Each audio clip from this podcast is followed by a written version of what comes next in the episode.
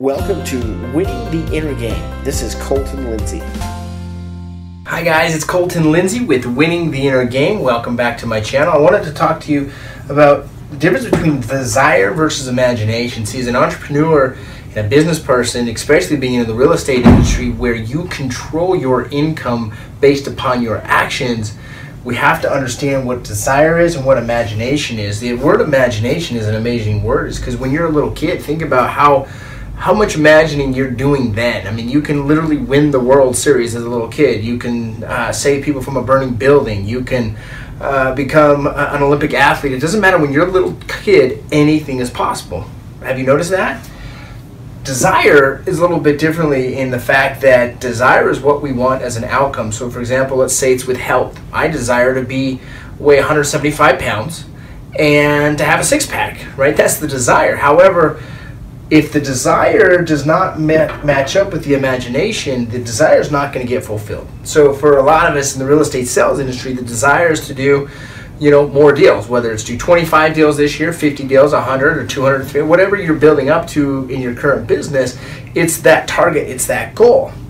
So if your goal is to say, do say, let's say uh, fifty transactions, you desire to do fifty transactions, yet your imagination is that that's tough, or you can't do it, or you you have to have a big team to make it happen, or or whatever it is. If the, the imagination does not line up with the desire, then it's not going to happen. So let's rewind this. If the desire is to do fifty transactions, let's say earn two hundred fifty thousand dollars in commissions, then you've got to imagine that that happens, right? So what happens when you close a transaction? You feel good, you celebrate, you deposit the check. What happens when you get a listing contract signed?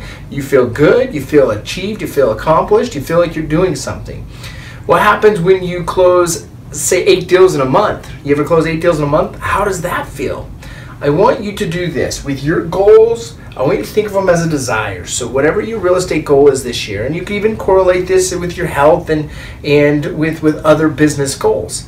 I want you to imagine, what would it be like if this was already the reality? What would it feel like to close fifty transactions in two thousand sixteen? What would it feel like to weigh one hundred seventy-five pounds? What would it feel like to hit the gym four or five times a week? Here's one. Your goal or your desire is to be a master prospector.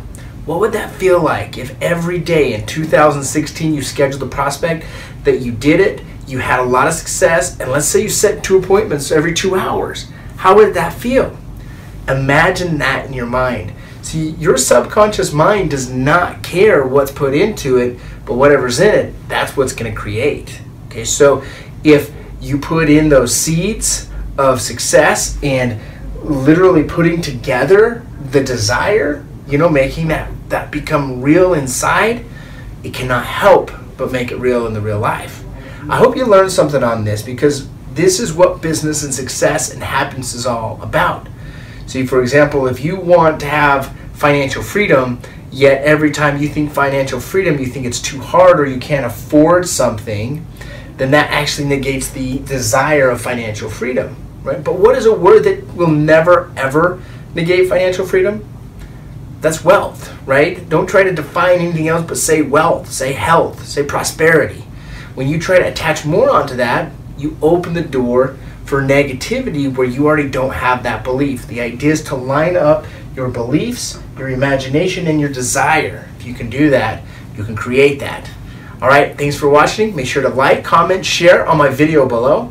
And make sure to check out my website, Winning the Inner Game. We've got a lot of new awesome products on there for you guys to check out to increase your inner game and also to increase your sales skills, specifically with For Sale By Owners. Thanks, guys. We'll see ya. Hey, everyone. Did you like this episode? Well, be sure to subscribe and share it with a friend. If you want free content and world-class training on inner game, real estate, and turning the impossible into possible and the invisible into visible, well, visit me at winning the inner game dot com and enter your name and email to the winner circle. We'll see you there.